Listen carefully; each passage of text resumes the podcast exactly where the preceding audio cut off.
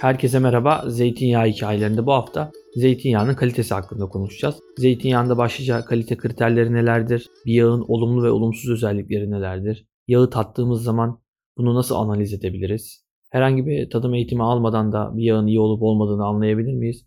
Bunları anlatacağız. Basit, ufak tefek püf noktalarıyla size bir yağı nasıl analiz edebilirsiniz, nasıl yorumlayabilirsiniz? Onları anlatmaya çalışacağız aslında zeytinyağının kalitesini anlatırken, kalite kriterlerinden bahsederken bunu iki başlıkta incelemek istiyorum. Bunların bir tanesi zeytinyağının kimyasal analizi. Yani analiz laboratuvarlarında çeşitli kimyasallarla ölçülebilen zeytinyağının içerisindeki bileşenlerin, sağlık bileşenlerinin veya diğer bileşenlerin yağ asitlerinin miktarını gösteren zeytinyağının analiz raporudur. Bir diğeri de zeytinyağının duysal analizi. Duysal analizde tadım dediğimiz şey Zeytinyağında bir takım olumlu ve olumsuz özellikleri ararız. Zeytinyağını tattıktan sonra. Bence duysal analiz zeytinyağının kalitesiyle ilgili konuşmak gerekirse e, kimyasal analizinden yani kimyasal kompozisyondan bir adım daha önde benim için. Çünkü yağın içerisindeki bileşenlerin miktarının ufak tefek oynaması, düşük olması, çok işte biraz daha yüksek olması e, sizin hissedebileceğiniz bir şey değil. Ama zeytinyağını tattığınız zaman yağın iyi olup olmadığını rahatlıkla hissedebilirsiniz, anlayabilirsiniz. En azından hoşunuza gidip gitmediğini anlayabilirsiniz. Bu sebeple duysal analiz aslında kalite konusunda benim için bir adım daha önde. Duysal analiz dediğimiz şey yağın tadımı. Ee, insan burnu 10 binde birlik bir kusuru bile algılayacak kapasiteye sahiptir. Ee, ve bir koku hafızası vardır. Bunu henüz şu anki teknolojiyle yapabilecek bir e, makine veya teknolojik alet yok. İnsan kadar iyi yapabilecek bir teknolojik alet olmadığı için duysal analiz çok iyi sonuçlar verebiliyor. Bir yağın ne zaman sıkıldığı, nasıl sıkıldığı ve üretim esnasında hangi hataların yapıldığı bunlar yağın duysal analizinde sizin rahatlıkla hissedebileceğiniz şeyler. Tabii ki bir tadım uzmanlık eğitimi aldıktan sonra ancak bunları söyleyebilirsiniz ama bir yağ seçerken tadım uzmanı olmanıza gerek yok. Yağı tattığınız zaman iyi olup olmadığını basit birkaç şeyle rahatlıkla anlayabilirsiniz ve tespit edebilirsiniz. Şimdi bunlardan bahsedeceğiz. E, duyusal analizde zeytinyağında aradığımız 3 olumlu başlık vardır. Meyvemsilik, acılık ve yakıcılık.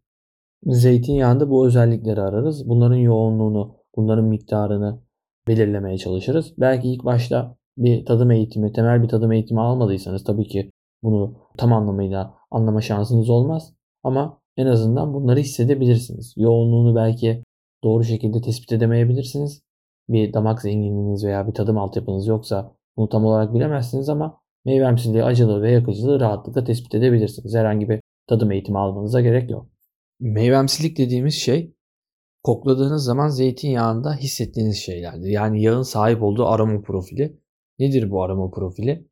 Zeytinin bulunduğu bölgeye, coğrafyaya, yağış miktarına ve zeytinin çeşidine hatta olgunluk durumuna göre değişiklik gösteren bir aroma profili vardır tüm zeytinlerin kendine özgü. Yeşil domates, çağla badem kokusu hissedebilirsiniz. Taze kesilmiş çimen kokusu hissedebilirsiniz. Muz kabuğu kokusu hissedebilirsiniz. Enginar kokusu hissedebilirsiniz. Roka, tere kokuları hissedebilirsiniz. Mesela Milas zeytinyağının karakteristik özelliği çağla badem ve yeşil domates kokusu, domates yaprağı kokusu çok baskındır. Bunu rahatlıkla hissedebilirsiniz. Fabrikaya bazen müşteriler geldiğinde bu konuyla ilgili konuştuğumuz zaman onlar da İlk başta şaşırıyorlar. Hiç zeytinyağı tatmadılarsa bugüne kadar, tadım yapmadılarsa aa yağda bu tarz kokular olur mu diye şaşırıyorlar. Daha sonra tadım yaptıktan sonra bu aroma profilinin bir kısmını hissedebiliyorlar onlar da. Bu olağan bir şeydir. Her zeytinde bu tarz kokular mutlaka vardır. Olması gerekir. Yani bizim yapmaya çalıştığımız şey zeytine sahip olduğu bu aroma profiline, bu kokuyu kaybetmeden yağ geçirmeye çalışmaktır olmamış bir zeytini, yeşil bir zeytini dalından kopardığınız zaman şöyle elinizle bir sıktığınızda burnunuza da yayın. İşte o kokular bizim yağ geçirmeye çalıştığımız kokulardır. Bunlar zeytinyağında aradığımız olumlu özelliklerdir. Tabi dediğimiz gibi bunun belki miktarını, yoğunluğunu siz tam olarak tespit edemezsiniz ama bundan, bunu zaten sizden kimse beklemiyor. Yani siz bir tadım panelinde tadım yapmıyorsunuz. Yağı tadıyorsunuz. Bunun aroma profilini hissettiğiniz zaman sizin için yeterlidir. Bu iyi bir yağdır. Daha sonra acılık ve yakıcılık gelir. Acılık aslında benim çok önemsediğim bir şey değil. Bu dilinizin ucunda, ucunda ancak hissedebilirsiniz bu acılığı. Onun da yine miktarını belki ölçemeyebilirsiniz. Bir tadım pratiğiniz olmadığı için veya bu konuyla herhangi bir ilginiz alakanız bugüne kadar olmadığı için bunun miktarını ölçemeyebilirsiniz. Ama dilinizin ucunu biber acılığı gibi aynı acı bir şey yediğiniz zaman dil ucunda ne hissediyorsanız zeytinyağında onu hissedersiniz. Yakıcılık dediğimiz şey ise bence daha önemlidir acılıktan.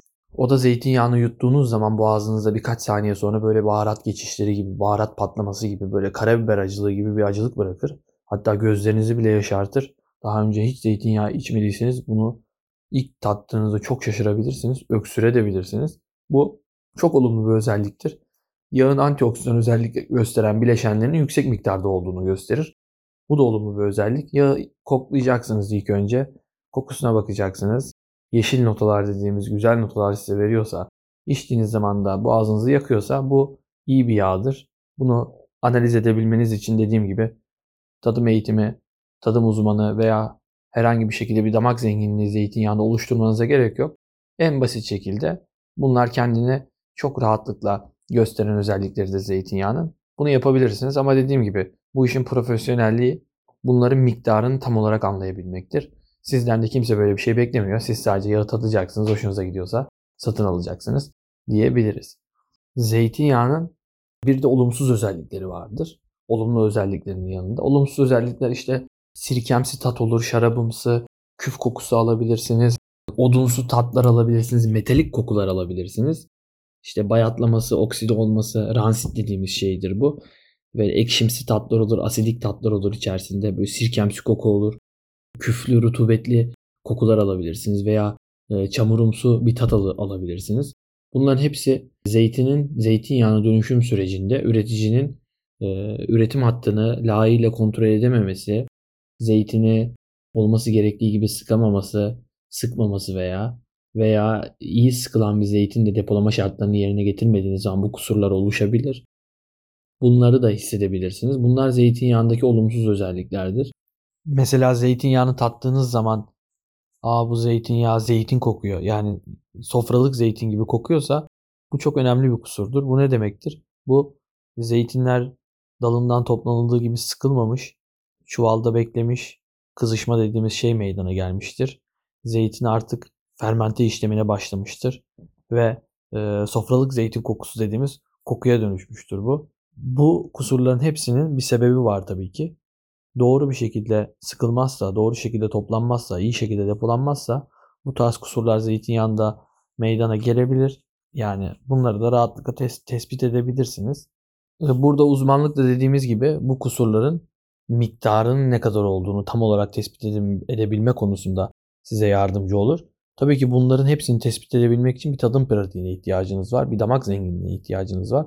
Kusurlu zeytinyağı da tatmanız gerekiyor ki beyniniz bunu algıladığı zaman evet bu şu kusurdu desin ve bunun miktarını kafanızda bir skalaya oturtsun.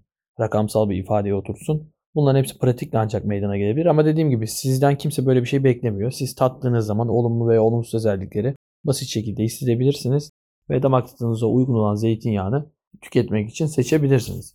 Zeytinyağının kalitesi konusunda değerlendirme yapabileceğimiz bir diğer konu da zeytinyağının analiz raporudur. Tabii ki bu analiz raporundan e, sıradan tüketicilerin çok bir şey anlama şansı yok. Çünkü bir laboratuvar pratiğiniz yoksa, zeytin, zeytinyağına ilgili bir insan değilseniz veya bir gıda mühendisi değilseniz buradaki bileşenlerin miktarının ne anlama geldiğini çok anlayamazsınız. Çoğu üretici de zaten bunların birçoğunu anlamıyor. Çünkü bu analizler aslında yağın toptan satışının yapılacağı zaman karşı taraftan istenilen analizlerdir veya yurt dışına bir yağ ihracatı yapılacağı zaman karşı tarafın sizden istediği analizlerdir. Bunları genelde sadece gıda mühendisleri ne anlama geldiklerini anlarlar ama sizin burada basitçe bakabileceğiniz şeyler var. Mesela serbest yağ asitliği yani asit miktarına bakabilirsiniz. Peroksit seviyesine bakabilirsiniz. Bunun düşük olması iyidir. Asit oranı düşük olması tabii ki her zaman iyidir. E, polifenol seviyelerine bakabilirsiniz. Yani biyofenol miktarına. Bunların yüksek olması iyidir.